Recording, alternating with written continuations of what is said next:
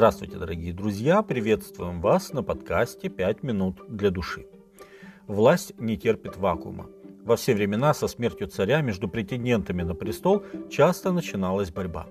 Причем порой даже родные братья, а иногда и сестры не гнушались братоубийством, лишь бы побыстрее да понадежнее закрепиться на троне. Но история воцарения Давида как бы выпадает из этого привычного образа обретения власти – Давид получил известие о смерти Саула, когда он находился в разрушенном и сожженном Циклаге.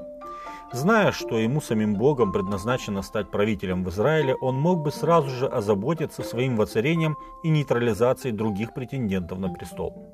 Тем более, что еще до смерти Саула к нему в Циклаг уже приходили представители многих колен Израилевых, в том числе колена Вениаминова, поддержкой которых он мог бы заручиться. 1 Паралипоменон, 12 глава, с 1 по 22 текст. Но Давид этого не делает – он не предпринимает никаких самостоятельных шагов. Давид вопрошает Господа, идти ли мне в какой-либо из городов Иудиных. И сказал ему Господь, иди. Тогда Давид спросил, куда ему идти? Господь ответил, в Хеврон. Вторая книга царств, вторая глава, первый текст.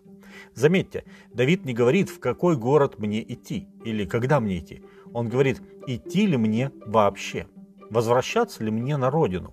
Бог направил его в Хеврон, город-убежище, город священников и место погребения патриархов Авраама, Исаака и Иакова. Город, который станет для Давида домом на последующие семь лет.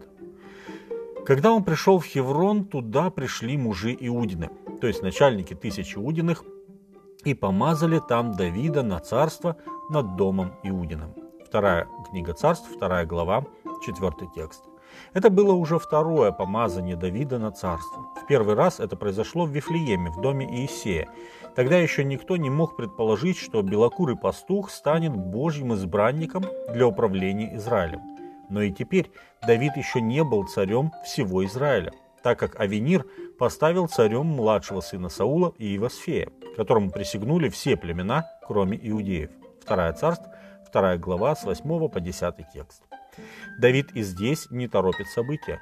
Мы не видим, чтобы он вел борьбу с Иевосфеем или Авениром. В отличие от своих племянников Иоава, Авесы и Асаила, вступивших в кровопролитное сражение с войсками Авенира у Гаваонского пруда. Вторая книга царств, вторая глава, а, с 12 по 32 текст. Вообще Иоав, хотя и был военачальником Давида, часто позволял себе действовать очень независимо. И в этом у него было больше общего с Саулом, нежели с Давидом. Давид не вступает во вражду с Иосфеем прежде всего потому, что он дал обещание Саулу в Янгеде, что не будет преследовать и уничтожать его потомков после его смерти. Первое царство, 24 глава, 22 текст. А Господь делает так, что дом Иевосфея слабеет, а дом Давида утверждается. Вторая царств, 3 глава, 1 текст. Авенир, стараниями которого на израильском престоле оказался Иевосфей, в итоге сам помог утвердиться Давиду над всем Израилем. У него возник конфликт с Иевосфеем, после которого он дал ему понять, что уходит от него к Давиду.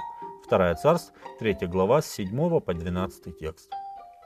Вскоре, уже после смерти Авенира, а затем и Иевосфея, пришли все колена Израилевы к Давиду в Хеврон и сказали, «Вот мы кости твои и плоть твоя.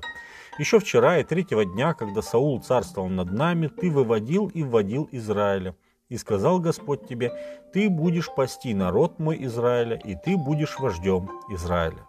И пришли все старейшины Израиля к царю в Хеврон, и заключил с ними царь Давид завет в Хевроне пред Господом, и помазали Давида в царя над Израилем. Тридцать лет было Давиду, когда он воцарился, царствовал сорок лет.